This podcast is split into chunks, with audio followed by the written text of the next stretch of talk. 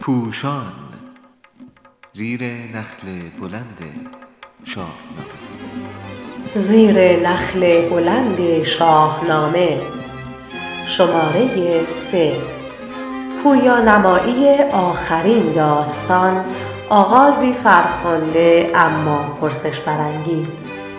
نویسنده محمد جعفر بهمنی، گوینده فائزه الماسی. چاپ شده در روزنامه نقد حال در تاریخ سوم اسفند ماه هزار و سیصد و نود و هشت. سریال بازی تاج و تخت معجونی است از ماجراجویی، هنر، درام، اکشن و به قول معروف رمانس. همگان نیز باور دارند که یکی از پربیننده ترین سریال ها بود، آنچنان که بسیاری از مشتاقانش چه شبها را که بیدار ماندند تا بخش نو سریال را به محض پخش دانلود کنند و به تماشا بنشینند. تیپ سریال ها و فیلم های سرگرم کننده مشابه اینگونه است. هنگامی که ظرفیت تاریخ مکتوب، جواب ماجراجویی های مد نظر کارگردان و تهیه کننده را نمی دهد، تاریخ سازی و اسطوره سازی بسیار طبیعی به نظر می آید. در داستان سریال بازی تاج و تخت می بینیم که جغرافیا و تاریخ چیزی دیگر از واقعیت یا حماسه های مکتوب است. ذهن خلاق نویسنده، نشانه ها، نام ها و انسان هایی ساخته که گرچه به تاریخ و فرهنگ بشری شبیه و نزدیک است، اما در محتوا داستانی کاملا متفاوت و در مسیر ویژه‌ای است که به اهداف دستاندرکاران راه میبرد. گروهی دیگر از اهل هنر هستند که به اقتباس یا برداشت آزاد از یک اثر مکتوب مهم ادبی دست میزنند، به این معنی که اثر هنری آنان در ذات و محتوا سعی بسیار دارد به پیام‌ها و هدف‌های اثر اصلی وفادار بماند، اما عناصری همچون زمان، مکان، نام‌ها و حتی روایتگران داستان دستخوش دگرگونی می‌شوند. بسته به شرایط ویژه اجتماعی، اقتصادی، فرهنگی و سیاسی جامعه مخاطب در زمان ارائه چنین آثاری، استقبال از آنان نزد مردم و اهل فن میتواند بسیار متفاوت باشد.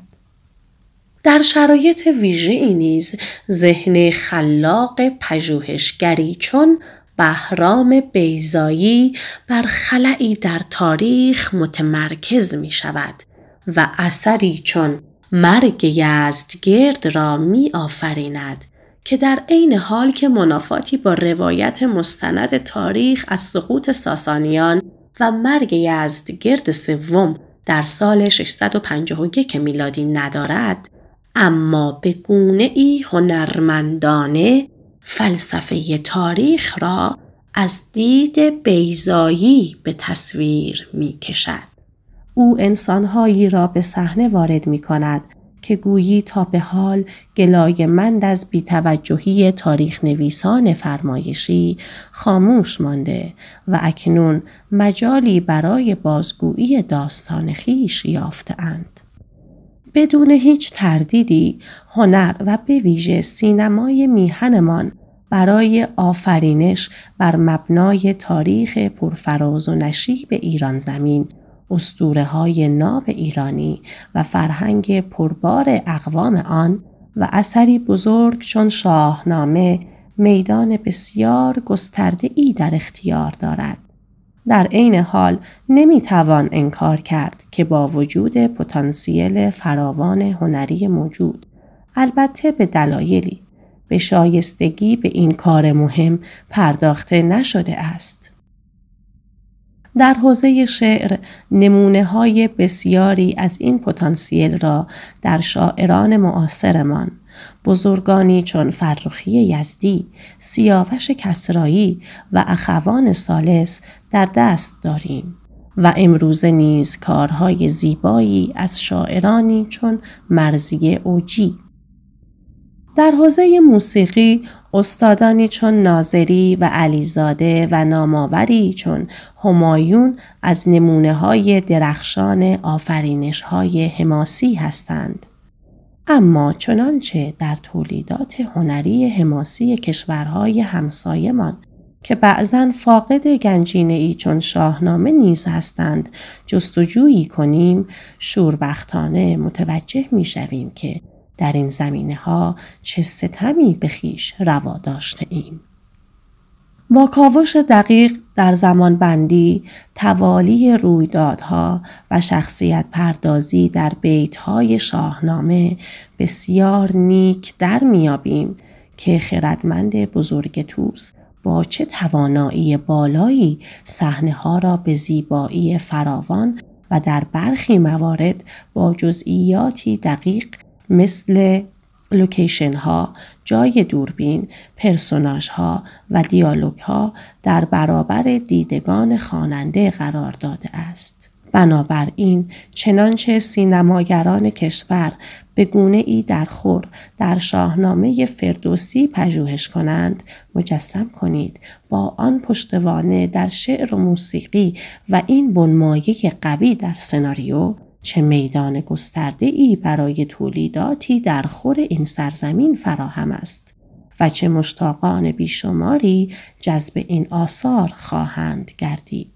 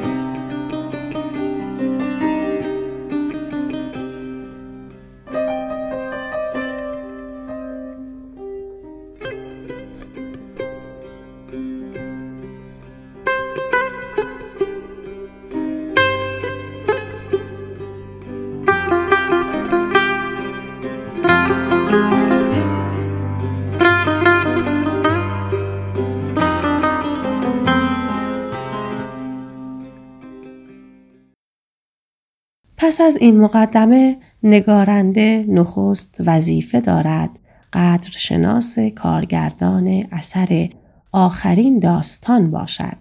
به عنوان هنرمندی نوآور که با تلاش و زحمت نه ساله از نظر تکنیکی یک پله یا شاید چند پله کار انیمیشن را در سینمای ایران ارتقا داده است. پروژه‌ای که از نظر اهل فن نیز کار بزرگ و شایسته ای شمرده شده است.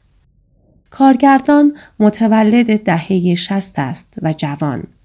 اگر از این ایراد که اولاً در کنار نویسندگان فیلمنامه کسی از استادان شاهنامه شناس حضور ندارد و ثانیاً موضوعاتی چون سبک زندگی و نوع پوشش شخصیت‌ها در فیلم چشم بپوشیم، یک پرسش اساسی رخ می نماید که ای کاش پیش از فیلمنامه نویسی از ذهن این هنرمند گرامی و همکارانش می گذشت. اگر شاهنامه را شناسنامه این مردم و سرزمینشان می دانیم، چگونه می توان این نکته مهم را فراموش کرد که مخدوش کردن شناسنامه سبب دگرگونه شدن شناخت مخاطبان اثر، به ویژه کم دانشان از شاهنامه، از سرزمین و مردمانش می گردد. کودک و نوجوان و یا حتی بزرگسالی که تصویر دقیقی از ماجرای جمع ندارد و پویانمایی آخرین داستان را می‌بیند، دیرتر چگونه و چه هنگام این تصویر را اصلاح خواهد کرد. منتقدان گفته‌اند که خواسته سازنده فیلم اکشن سازی ماجرای جمشید و ضحاک بوده، اما چنین نیست و ماجرای داستان نیز تغییر داده شده است. داستان آخر از شاهنامه دور و به اوستا نزدیک شده، هرچند روایت اوستا را نیز ناقص کرده است. آنچه نگارنده از برداشت‌های آزاد و اقتباس خوانده و می‌داند، هدف آنان نه تغییر اصل داستان، بلکه تغییر زمان، مکان، نام‌ها و امثال آن بوده است و نه اینکه هر جا خواستیم شخصیتی را حذف کنیم. ارنواز و شهرناز، نام شخصیتی را دیگر کنیم، شهرزاد، یا رابطه ای بین شخصیت ها اضافه کنیم، مرداس با جمشید، یا برساخته ای به داستان اضافه کنیم، رفتن جمشید به جنگ دیوان و جانشینی مرداس. شوربختانه نویسنده سناریو درک دقیق و عمیقی از شخصیت‌ها و روابطشان در شاهنامه نداشته است و به همین دلیل نیز بزرگی چون آفریدون را تنزل داده است. گرامیان باید بدانند که ما حق نداریم شناسنامه‌مان را مخدوش کنیم، به ویژه اگر از برخی از سطور و نوشته‌های ظریفی که ناظم و نگارنده گرانمایه آن فردوسی بزرگ در گوشه‌ها و لابلای بیت‌های زیبایش گنجانیده است درکی نیافته‌ایم.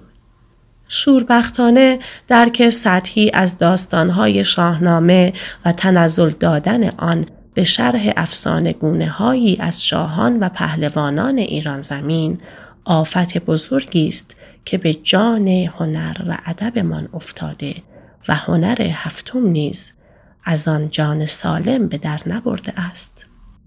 نگاهی به ویترین کتاب فروشی ها بیندازید، سری به نشست ها و سخنرانی هایی که به نام شاهنامه و فردوسی برگزار می شود بزنید و ببینید با سطحی نگری وصل کردن شاهنامه به هزار و یک رشته موهوم که خردمند توس به گواه ابیات سترگ شاهنامه اش میانه ای با هیچ یک ندارد، چه ستمی به فردوسی و هویت ایران زمین می شود.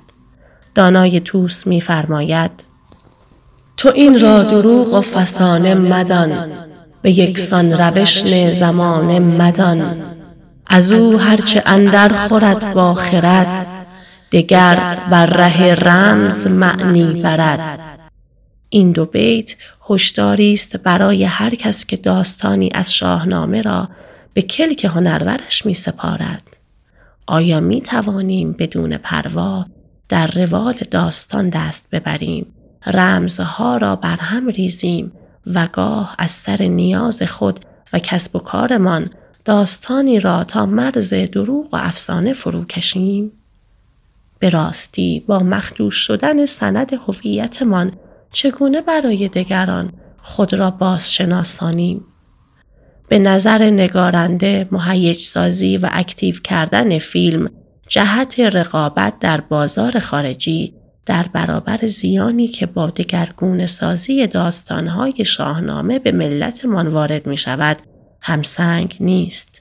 در پایان این نوشته باز هم بر این جنبش هنری ارج می نهم و امیدوارم سینماگران ایران زمین رو به سوی شاهنامه آورند و از سرچشمه گوارایش با رعایت امانت و وسواس فراوان در پردازش آثار خود همگان را بهره‌مند سازند.